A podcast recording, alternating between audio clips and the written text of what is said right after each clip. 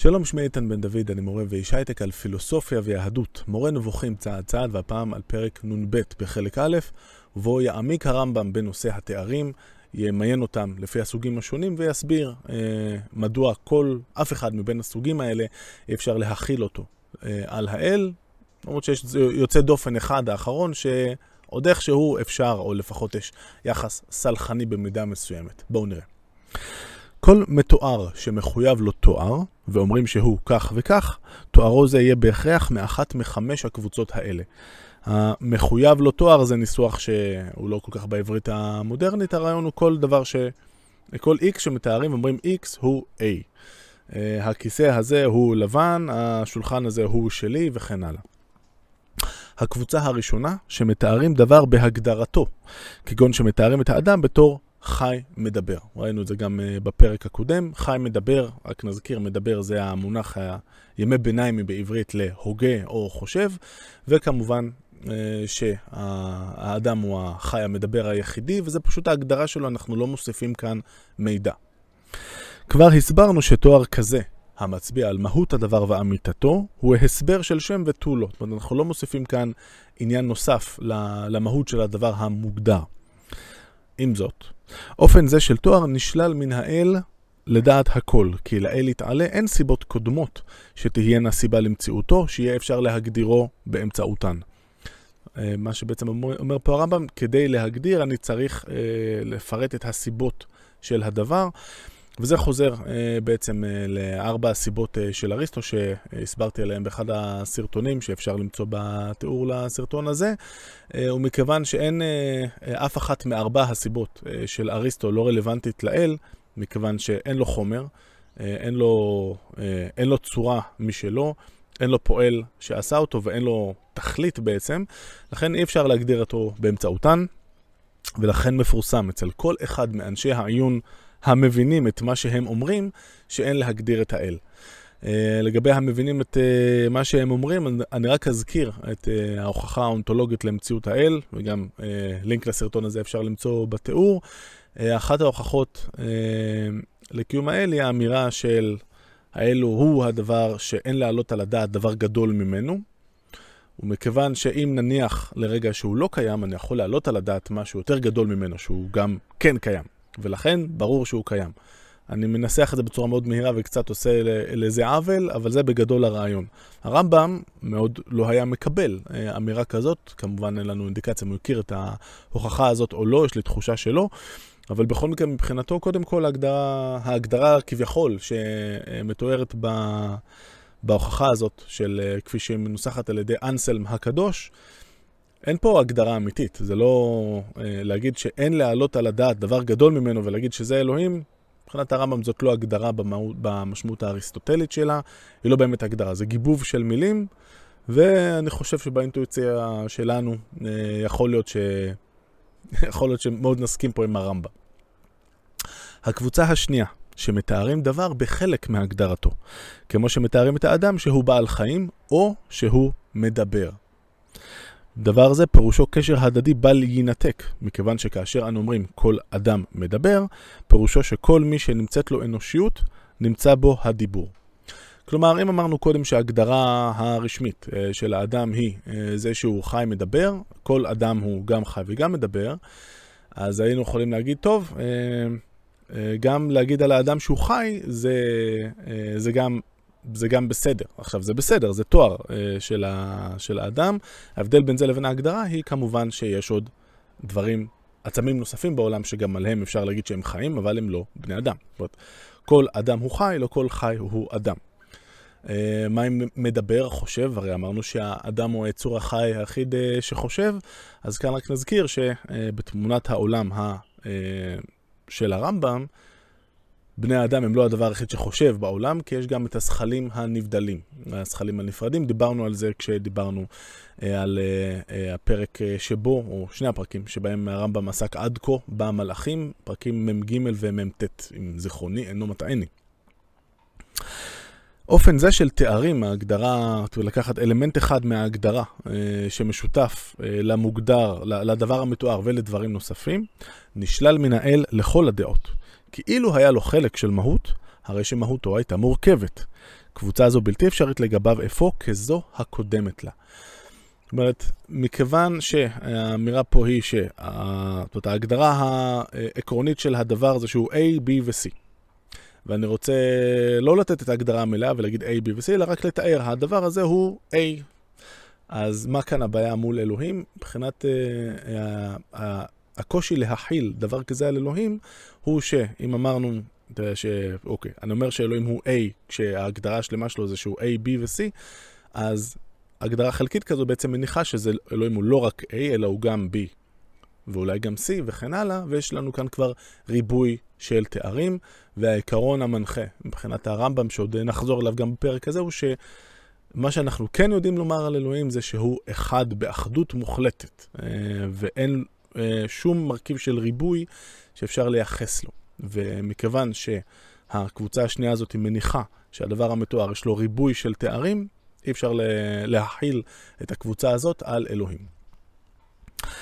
הקבוצה השלישית היא שמתארים דבר במשהו שהוא מחוץ לאמיתתו ועצמותו. כך שאותו משהו אין העצמות מגיעה באמצעותו לידי שלמות, ואין הוא מעמיד אותה. זאת אומרת, להגדיר את הדבר המסוים במשהו, בתכונה שהיא לא מהותית עבורו. למשל, האדם מאוד מהותי עבורו, גם שהוא חי וגם שהוא מדבר. אבל נניח אני, אה, לא מהותי בשבילי שכרגע אני לובש חולצה בצבע אפור כהה, כי אני יכול להיות אותו איתן גם עם חולצה אחרת, תאמינו או לא, אפילו הייתה לי חולצה אחרת קודם. אה, וכן הלאה. מכאן שמה שהוא זה הוא איכות כלשהי בדבר. והאיכות, בהיותה סוג עליון, היא מקרה בין המקרים. האמירה הזאת של הסוג העליון, בעצם מדובר פה על אחת מהקטגוריות אה, של אריסטו. אריסטו אה, מונה אה, עשר קטגוריות שכשאנחנו מנסים להגיד משהו על איזשהו עצם, אז אנחנו, הדבר הזה שאפשר להגיד עליו, יש בסך הכל עשר קטגוריות שאפשר להכיל על הדבר. אפשר להגיד באיזה מקום הוא נמצא. אפשר להגיד באיזה זמן הוא נמצא, אם הוא נמצא עכשיו, היה קודם, יהיה בעתיד. אפשר להגיד למי הוא שייך. או מה הדברים ששייכים לו, וגם לגבי היחס בינו לבין זולתו, שעל זה עוד נדבר עוד מעט. אז האיכות היא אחת מהקטגוריות. ניקח עוד דוגמה, ניקח את המחזיק מפתחות הזה, אוקיי? אז יש לנו פה דובי בצבעים שאנחנו רואים כאן. אז הצבעים שלו הם בגדול חום, שחור ולבן. אוקיי, אז זה חלק מהאיכויות של הדבר הזה, אבל זה מקרי. באותה מידה, אה, או, זאת אומרת, אני יכול לשפוך על זה עכשיו צבע, או סתם לקשקש על זה, ועכשיו זה יהיה ירוק, למרות שזה עדיין יהיה אותו מחזיק מפתחות אה, פרוותי וחביב. אילו היה לאל יתעלה תואר מקבוצה זאת, הוא יתעלה היה מצע למקרים. המילה מצע כאן זה בא מהיוונית, בעצם המשמעות שלה, אה, של, שעומדת גם בבסיס של מה שאנחנו מכירים באנגלית כ... substance, אז בעצם זה אה, מצע אה, למקרים, בעצם הרעיון הוא שיש את החומר עצמו, אה, או העצם עצמו, והוא בעצם, יש מקרים שחלים עליו ומתרחשים בו. למשל, הדובון הזה הוא אה, מצע למקרים, והמקרה כרגע הוא שהוא יחסית רך, אבל גם את זה אפשר, אה, אפשר לדמיין שזה יהיה אחרת, והוא עדיין יהיה אה, דובילה. אה, והצבעים שלו וכן הלאה. הוא מצא לכל מיני מקרים שיכולים להתרחש בו, או לחול בו, אם אה, לנקוט שפה יותר מדויקת, ואנחנו לא רוצים להכיל את זה על אלוהים כמובן, ועל זה כבר דיברנו, אלוהים לא חלים בו מקרים, הוא גם לא, אה, דיברנו גם על הרגשות בפרקים הקודמים. אז בוודאי שלא חלים בו המקרים שחלים על עצמים גשמיים כמו צבע וקשיות, אורוך וכולי, אבל גם לא רגשות. די בכך להרחיק זאת, דהיינו שיהיה בעל איכות מאמיתתו ועצמותו. מפליא שהדוגלים בתארים שוללים את האל, את ההשוואה ואת האיוך. זאת אומרת, להגיד שהוא כמו משהו אחר, או להגיד שהוא ירוק או משהו כזה.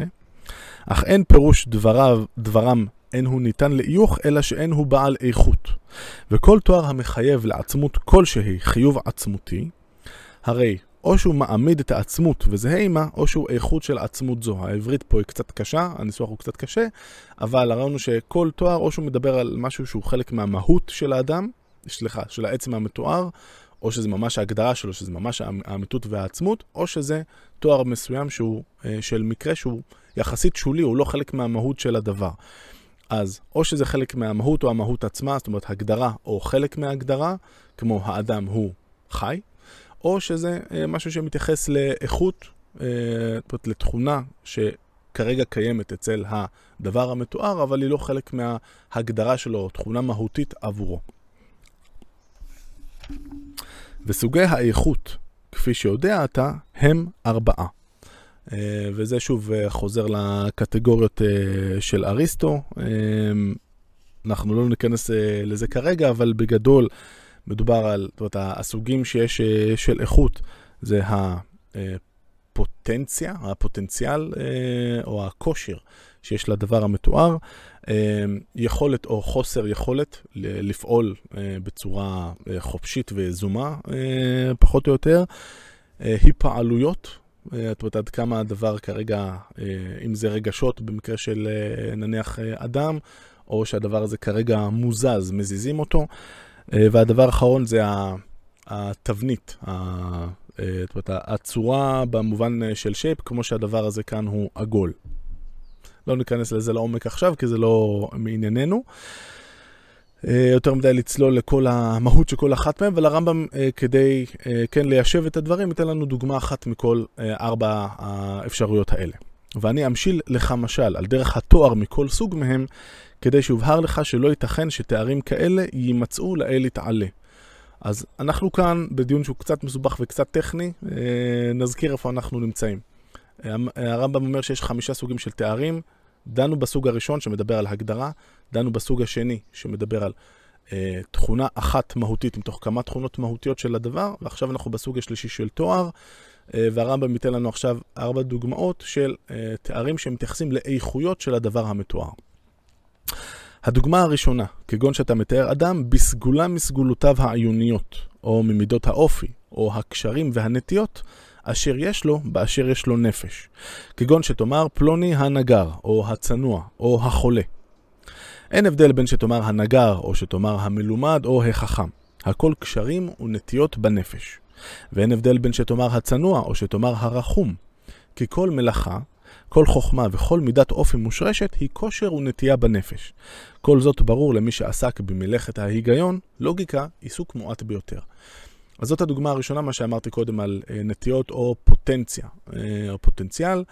אה, זה שאני למדתי להיות נגר ואני נגר, זאת אומרת שיש לי את היכולת לעצב דברים מעץ, והדבר הזה לא מוגבל רק לאומנויות, ליכולות שלי, למה שנקרא ביוונית טכניה, היכולות המעשיות שלי, אלא גם לנטיות האופי שלי, שמבחינת הרמב"ם, והוא דיבר על זה הרבה בשמונה פרקים למשל, הדברים האלה, קודם כל, הנטיות שלי הן תכונות, אה, אה, זה דברים שנמצאים בנפש, הם לא דברים שמוכתבים לי אה, בצורה שאני לא יכול להתמודד איתה. זאת אומרת, אני, אמנם יש את החינוך שקיבלתי ויש, את ה, ויש בסופו של דבר גם, גם לגוף הספציפי שלי יש מה להגיד, אבל בסופו של דבר כל תכונת אופי היא דבר שאני יכול, שיש לי את היכולת וגם את החובה לשפר בעצמי, לשפר בנפש שלי. אז זאת הייתה הדוגמה הראשונה, אה, קשרים בכף ונטיות. הדוגמה השנייה, כגון שאתה מתאר דבר בכוח טבעי שיש בו, או חוסר כוח טבעי שבו, כגון שתאמר הרך והקשה. ואין הבדל בין שתאמר הרך והקשה, ובין שתאמר החזק והחלש, הכל הכנות טבעיות. הדוגמה השלישית, כגון שאתה מתאר אדם באיכות ההיפעלות ובהיפעלויות. כגון שתאמר פלוני הכועס, או הרוגז, או הירא, או המרחם, כאשר מידת האופי לא השתרשה. מסוג זה גם שאתה מתאר דבר בצבע, טעם או ריח, חום או קור, יובש או רטיבות. כל אלה הם, הן היפעלויות. הדוגמה הרביעית, כגון שאתה מתאר דבר במה ששייך אליו מצד הכמות באשר היא כמות, כגון שתאמר הארוך והקצר, העקום והישר, או העגול, וכיוצא בזה. עכשיו, אחרי שראינו את uh, ארבעת הסוגים הללו, כאשר תתבונן בתארים אלה כולם והדומים להם, תמצא שהם לא ייתכנו כלפי האלוה, שכן, אין הוא בעל כמות שתהא שייכת אליו איכות השייכת אל כמות באשר היא כמות. ניסוח קצת מסובך, אבל uh, אמרנו קודם, איכות שנוגעת לכמות הוא ארוך, הוא קצר, uh, הוא, uh, הוא עגול, לא רלוונטי, אין לו שום איכות שאפשר לכמת אותה.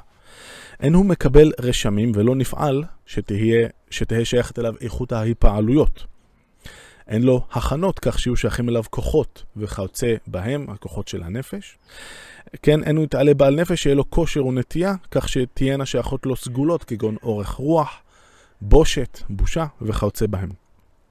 ולא מה ששייך לבעל נפש באשר הוא בעל נפש כגון הבריאות והחולי.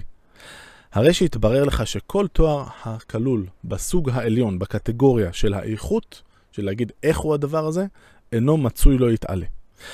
מכאן שהתברר, עכשיו הרמב"ם עושה לנו שוב את הסיכום ביניים שקצת עשיתי קודם, ששלוש קבוצות אלה של תארים, והם אמורים על מהות, או על חלק של מהות, או על איכות כלשהי הנמצאת במהות, לא תיתכננה לגביו יתעלה, מכיוון שכולן מורות על מורכבות, דבר שנבהיר בהוכחה מופתית שהוא בלתי אפשרי ביחס לאל, אי שם בחלק ב' של מורה נבוכים, ולפיכך נאמר, או נאמר שהוא אחד בהחלט, זאת אומרת אחד בצורה מהותית וטוטאלית. הקבוצה הרביעית מבין, החמ... מבין החמש של תארים היא שמתארים דבר ביחסו אל זולתו, כגון שיוחס לזמן, למקום או לפרט אחר. כגון שאתה מתאר את ראובן שהוא אביו של פלוני, או שותפו של פלוני, או שהוא גר במקום פלוני, וכמי שהיה בזמן פלוני. אופן זה של תארים אינו מחייב ריבוי ולא שינוי בעצמותו של המתואר. כי ראובן זה, אשר אליו מצביעים, הוא שותפו של שמעון, ואביו של לוי, ואדונו של יהודה, וחברו של יששכר, והוא גר בבית שהוא כזה וכזה, והוא אשר נולד בשנת כך וכך. זאת אומרת, זה עדיין דבר אחד. זה שאני מייחס לו כך אה, כמות אה, של כמה וכמה דברים שיש לו יחס מסוים אליהם, זה לא גורם, זה לא מוביל לריבוי אצלו, ולכאורה אנחנו בסדר. משמעויות יחס אלה אינן העצמות ולא דבר בעצמות כגון כמו האיכויות, ובמחשבה ראשונה נראה שמותר לתאר את האל יתעלה בסוג זה של תארים. אולם, אה, כל פעם, זאת אומרת, הרמב"ם מאוד אה, אה, חושד בדברים שהם במחשבה ראשונה, במחשבה הבסיסית של העיון, הוא חוזר ומזהיר מפני הדבר הזה במהלך הספר, אז לכאורה נראה שאנחנו בסדר, אבל מיד נראה למה זה לא בסדר. אולם כאשר בודקים את האמת ומדייקים בעיון, מתברר שזה לא ייתכן.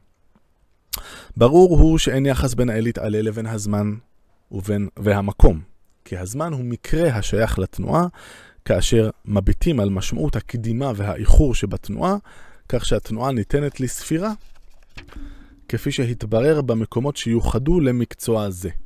התנועה היא ממה ששייך לגופים, והאל יתעלה אינו גוף. מכאן שאין יחס בינו לבין הזמן, וכן אין יחס בינו לבין המקום. שנייה לפני שאני מסביר את מה שיש כאן, אני רוצה לצאת רגע מכיוון אחר לגמרי. אה, אין מה לייחס, אני חושב שזה די ברור במחשבה המודרנית שלנו, שאין מה לייחס זמן מסוים אה, לאלוהים, במובן הזה שאלוהים היה קיים אה, בתאריך X, או קיים עכשיו, או יהיה קיים בזמן Y. אה, והדוגמה הכי טובה שאפשר לחשוב עליה זה שאם מישהו שאל אותי מתי 2 ועוד 2 שווה 4, נגיד לו, מה זה מתי? זה, זה נכון תמיד. וזה נכון גם מלפני שנברא, לפני המפץ הגדול, או משהו, מה שזה לא יהיה, אם, אם יש משמעות להגיד דבר כזה. וזה נכון גם אם אין שום דבר ביקום כולו, תמיד 2 ועוד 2 שווה 4, זה פשוט לא שייך לזמן. וזה שאלוהים לא שייך למקום, את זה כבר אה, הבהרנו הבהר היטב בפרקים, בחטיבת הפרקים הגדולה הקודמת, שעסקה בחוסר הגשמות של אלוהים. אבל הרמב"ם לא מנסח את זה ככה, הוא מדבר על זה, הזמן הוא מקרה של הגופים וכן הלאה, אה, אז במה מדובר? אז ממש בקצרה, אה, אבל זה חשוב. סוגיית הזמן היא אחת מהבעיות הפילוסופיות הגדולות ביותר, שבעצם עד היום מביאה אותנו במבוכה. אה, ויש את אחד, מה, אחד מהפילוסופים הגדולים של, ה, של הכנסייה, בימי הביניים, אוגוסטינוס, מדבר על זה שהזמן זה משהו שכאילו, כשאני לא חושב עליו לעומק, ברור לי לגמרי מה, מה הוא, אבל ברגע שמתחילים להעמיק, אנחנו רואים ש, שיש שם הרבה הרבה בעיות אה, אה, גדולות וסבוכות, שתכלס, אנחנו עוד לא ממש יודעים איך להתמודד איתן. אבל אה, ככלל, נגיד שמבחינת, אה, ב, ב, במחשבה המודרנית, פיזיקה אה, על פי ניוטון, אנחנו רגילים לחשוב על המרחב כדבר שעצמים נמצאים בו, וגם הזמן, יש את הזמן אה, כשהוא קיים, ודברים קיימים כאילו ו, ונעלמים בתוך הזמן הזה. זאת אומרת, יש אה, כוכב שנוצר בזמן X, עוברים כך וכך מיליארדי שנים, ואחר כך הוא נעלם, והכוכב הזה קיים במקום מסוים במרחב, זאת הוא אולי הולך, זז למקום אחר, ואז הוא נעלם וכולי. הדברים האלה זרים לתפיסת העולם של אריסטו, שהיא גם תפיסת העולם של הרמב"ם. לפיה, המק... קודם כל יש את העצמים. המקום שלהם הוא מקרה שנספח לעצם. זה שהדבר הזה נמצא כאן עכשיו, אז קודם כל יש את העצם, ואחד המקרים שלו זה שהוא נמצא כאן, כמו שזה מקרה שהוא עגול ומקרה שהוא אה, אה, חום. אה, ובצורה דומה גם הזמן. הזמן, בניסוח המופלא של אריסטו, הוא מידת התנועה. זאת אומרת, קודם כל יש לנו את האובייקט הזה, אוקיי? ועכשיו הוא, אה, נדבר על תנועה מרחבית, כי מושג התנועה אצל אריסטו זה בעצם כולל את כל השינויים, כל סוגי השינוי. אבל נדבר על תנועה מרחבית, אז אני מתחיל להזיז אותו מכאן לשם. אז קודם כל יש לנו את העצם, אה, והמקרה ש, שיש בו עכשיו זה שהוא באמצע תנועה מרחבית. הזמן הוא מקרה של התנועה, אה, שבעצם, מכיוון שבלי אה, בלי, בלי תנועה אין משמעות. אה, עוד, עוד רגע נחזור למשפט שניסיתי להתחיל עכשיו. הזמן הוא בעצם מודד לי את התנועה לצורך העניין עד כמה היא מהירה או איטית אה, וכן הלאה, אז בעצם הזמן הוא מקרה של מקרה של העצם. זאת אומרת, הזמן הוא כאילו דבר אה, מאוד שולי, בצורה מאוד שונה מהחשיבה המודרנית שלנו שמושפעת מתפיסת העולם של ניוטון כאמור. אה, דרך אחרת אה, או דרך נוספת להסביר את זה תהיה בואו נדמיין לרגע שכל העולם לרגע, כל המולקולות בו, הכל קופא ואין שום דבר שזז עכשיו. מבחינת אה, ניוטון, אה, סבבה, אז הכל אה, לא קרה שום דבר, הזמן ממשיך לתקתק כרגיל, הוא לא אכפת לו אם דברים זזים או לא. מבחינת אריסטו, ברגע ששום דבר לא זז, אין זמן, זאת אומרת אין משמעות לזמן. והשאלה הזאת, או הניסוי המחשבתי הזה, של אה, מה קורה כששום דבר לא זז, תנסו לחשוב על זה רגע. אמרתי בהתחלה שהדבר, התופעה של הזמן היא תופעה שמביאה אותנו במבוכה עד ימינו. מה בעצם המשמעות, אם בואו נדמיין לרגע באמת אה, ש... שהכל נעצר, אבל הכל הכל נעצר לתקופה של איקס זמן, ואז חוזר לנוע כרגיל. מה זה משנה כמה זמן היה ה-X הזה? האם זה משנה אם זה שנייה אחת או מיליון שנה, או או, ש, או שאולי בעצם הזמן אה, יכול להיות שהוא מורכב מיחידות קטנות שבסופו של דבר לא ניתנות אה, לחלוקה, או שכן יש רצף וכן הלאה, ולכל הדברים האלה לא ניכנס עכשיו. נחזור לרמב"ם. יש מקום לחקור ולעיין אם יש בינו יתעלה ובין דבר מברואיו העצמים יחס אמיתי כלשהו, כך שהוא יתואר ביחס הזה. במחשבה ראשונה, ברור שאין יחס גומלין בינו לבין דבר מברואיו, שכן אחת מסגולות שני דברים המתייחסים יחס גומלין זה לזה הוא ההיפוך תוך שוויון. זאת אומרת שלצורך אה, העניין, אם אני הבן של אימא שלי, אימא שלי היא, well, אימא שלי. זאת אומרת, יש כאן משהו הדדי. אם אני עכשיו אה, אה, נמצא אה, בסוכה, הסוכה עכשיו מכילה אותי, וכן הלאה. זאת אומרת, כל, אה, ב- ביחס גומלין זה יחס שהוא בעצם, אה, יש בו, אה, זאת אומרת, הוא במובן מסוים הפיך במשמעות של הוא עובד גם לכיוון השני.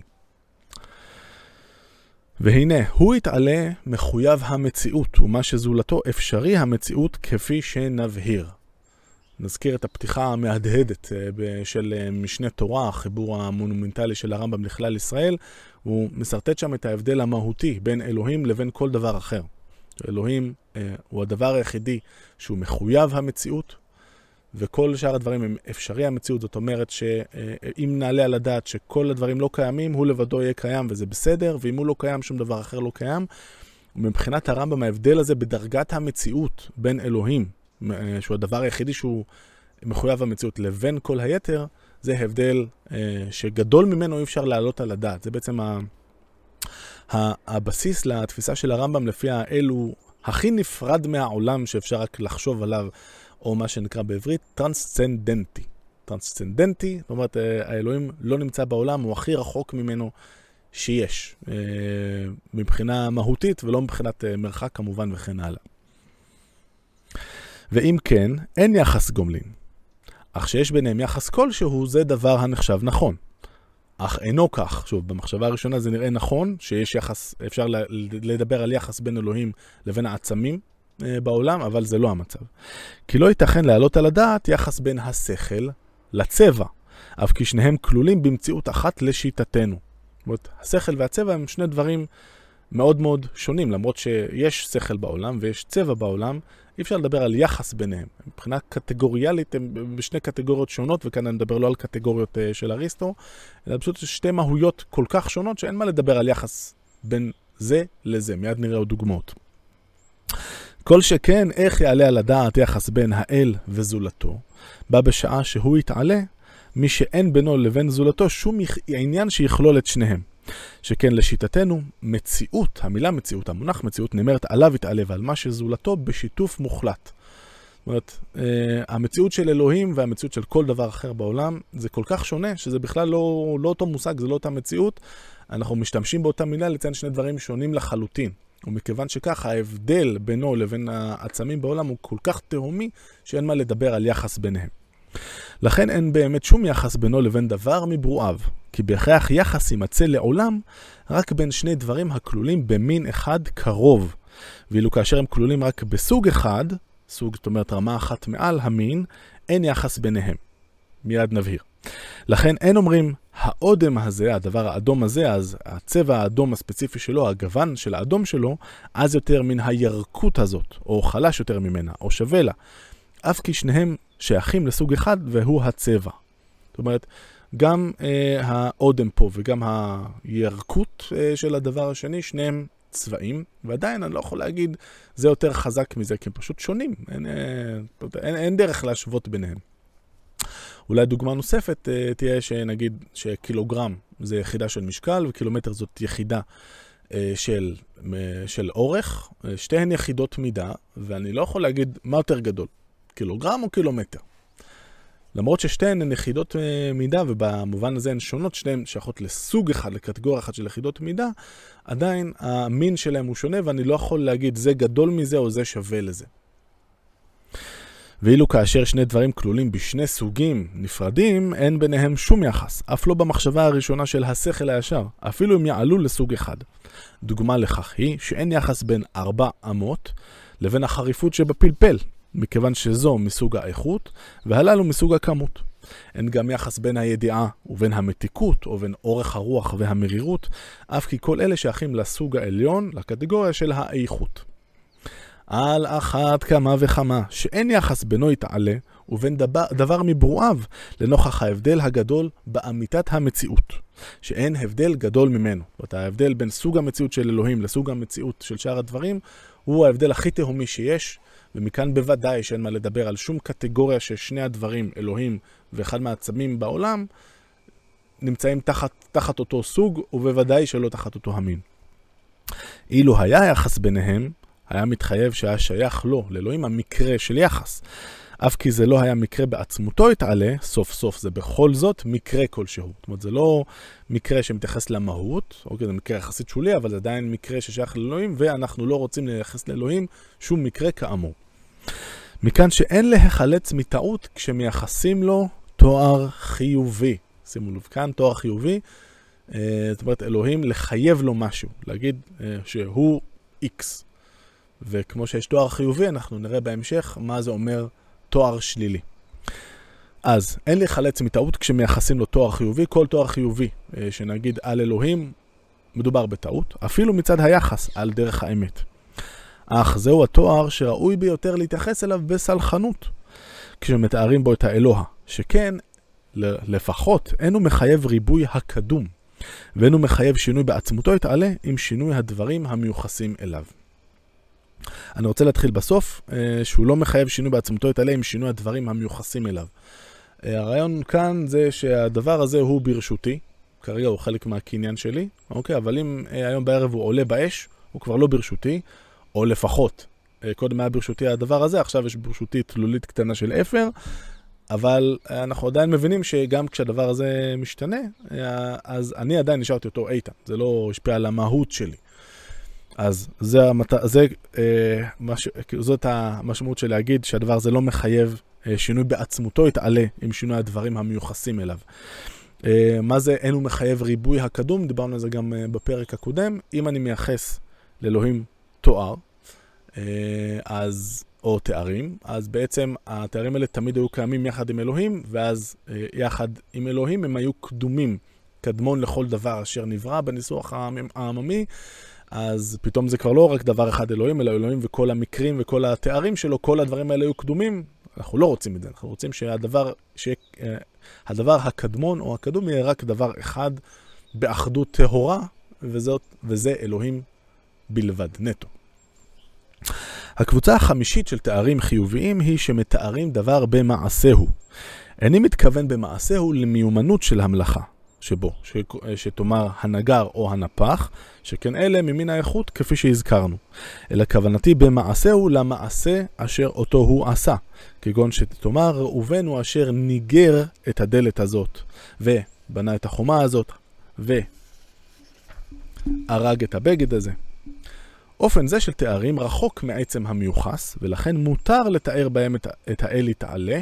זאת אומרת, מותר לתאר את אלוהים ולהגיד, אה, ah, אתה רואה את, ה, את הדבר הזה בטבע, זה אלוהים עשה אותו. אז זה עוד בסדר, אבל יש פה עדיין הסתייגות, לאחר שתדע שמעשים שונים אלה אינם צריכים להיעשות על, על ידי עניינים שונים שבעצמות העושה, כפי שיבואר בפרק הבא, אלא כל המעשים השונים שלו יתעלה הם כולם על ידי עצמותו ולא על ידי עניין נוסף, כפי שהסברנו. זאת אומרת, העשייה פה של אלוהים, אה, היא לא, הוא לא משתמש באיזה שהם כלים שהם אה, נספחים אליו או חיצוניים לו, נקרא לזה ככה. אני אתן דוגמה לא מוצלחת. נגיד שאני זה שעשה את, ה, אה, את, הדבר, את הדבר הזה כאן, עשיתי אותו, איך? עם הידיים שלי. הידיים שלי בסופו של דבר, או הגוף שלי, הוא כלי שאיתו אני עושה דברים. עכשיו, לאלוהים אין את ה... אה, כשאנחנו אומרים שהוא עשה משהו, אין לו את הכלים לעשות את זה. אלא עושה את זה איכשהו, עם ה... אה, הוא לא נז... מה שחשוב פה שהוא לא נזקק לשום דבר שהוא חיצוני ולא מהותי מעבר לעצמות הפשוטה והאחדותית שלו. כרגע זה קצת מעורפל, אני יודע, הרמב"ם עוד ידבר על זה בהמשך. סיכומו של מה שבפרק זה הוא, שהוא יתעלה אחד מכל הבחינות. זאת אומרת, הבסיס לכל העבודה הזאת של הרמב"ם היא התפיסה שהדבר העקרוני ביותר אה, לגבי אלוהים זה שהוא אחד באחדות הכי פשוטה והכי מהותית שאפשר לדמיין. אין בו ריבוי ולא עניין נוסף על העצמות, ושהתארים המרובים, בעלי המשמעויות השונות, המצויים בספרים, זאת אומרת, כל המקור, כמו שראינו בפרק הקודם, שהכל מצוי בספרים, להגיד על אלוהים שהוא רחום וחנון ו... וכולי. המורים עליו יתעלה הם מצד ריבוי מעשיו, ולא בשל ריבוי בעצמותו. וחלקם בא להורות על שלמותו, בהתאם למה שאנו סבורים בטעות שהוא שלמות כפי שהסברנו. זאת אומרת, אה, למשל, אה, אה, אחד ההסברים שהרמב"ם נתן בפרקים הקודמים ללמה אנחנו מייחסים לאל, אומרים שהוא יודע, זה בגלל שאם לא היינו אומרים את זה, אז כאילו היינו אמורים לחשוב שאולי הוא לא יודע, ואז אולי הוא שחל בסמך, הוא לא משיג דברים מסוימים, וזה כמובן חיסרון. אז כל הדברים שבני האדם חושבים שהם יתרון ושלמות, מתארים בהם את אלוהים.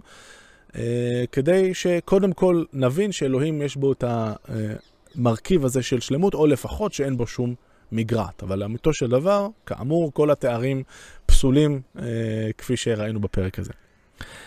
האם אפשר שהעצמות האחת הפשוטה, אשר אין בה ריבוי, תעשה מעשים שונים? דבר זה יוסבר בדוגמאות, אה, וזה גם יקרה בפרק הבא. אז סיכום של הפרק הזה, הרמב"ם ערך לנו סיכום אה, שיטתי של כל הסוגים של תארים חיוביים שאפשר לכאורה אה, לייחס לאלוהים. תארים חיוביים במובן של אלוהים הוא X, להבדיל מתארים שליליים של אלוהים הוא לא X, שעליהם עוד נדבר בהמשך. הרמב"ם אה, עבר על הסוגים השונים וראינו שכל סוג כזה של תארים שאנחנו רוצים לייחס לאל הוא פסול, אבל יש לנו יוצא דופן. אחד, אה, זה אה, יחס סלחני מסוים על אמירות לפיהן יש יחס בין אלוהים לבין אה, עצמים מסוימים בעולם. זה עדיין לא בסדר, אבל זה לפחות סלחני. ודבר אחרון, שהוא במידה מסוימת אפשרי, אבל גם זה עם הסתייגות, להצביע על דברים מסוימים בעולם ולהגיד שלתאר בהם את אלוהים כמי שאחראי להימצאותם. אוקיי? למי ש... ואני רוצה פה להיזהר אה, ולא להגיד את המילה הכביכול מתבקשת בריאה או יצירה, מטעמים שהובהרו בהמשך. אה, וכל זאת, אה, לגבי הסוג החמישי הזה, זה בסדר כל עוד אנחנו צריכים תמיד לזכור שאלוהים הביא אותם לידי מציאות. שוב, אני מסתבך פה קצת במילים, אבל, אבל יש לי סיבה לעשות את זה. כי הרמב"ם עוד ייכנס לזה לעומק בהמשך, שתמיד נזכור שהוא לא עשה את זה עם איזה שהם כלים חיצוניים לו, אלא מה שזה לא יהיה, הדרך שבה זה קרה, זה דרך או באמצעות העצמות הפשוטה והאחדותית בצורה מוחלטת שלו. בדרך ראינו גם את ההבחנה בין אלוהים מבחינת רמת המציאות, שהוא הדבר היחיד שהוא מחויב המציאות לכל, לעומת כל שאר הדברים שהם, מחוי, שהם אפשרי, אפשרי המציאות, ושמבחינת הרמב"ם ההבדל הזה הוא מהותי, הוא תהומי, תהומי, וזה ההבדל הכי גדול שיכול להיות. האלוהים שלנו, של הרמב"ם, נמצא הרחק מחוץ לעולם, טרנסצנדנטי. אלה פחות או יותר הדברים העיקריים שעלו בפרק הזה. קצת טכני, אבל חשוב כדי לבסס בצורה מופתית, לוגית, מסודרת. את השלילה של הרמב"ם, את התארים החיוביים, מאמץ שימשך גם בפרקים הבאים בתור. עד כאן להפעם, להתראות.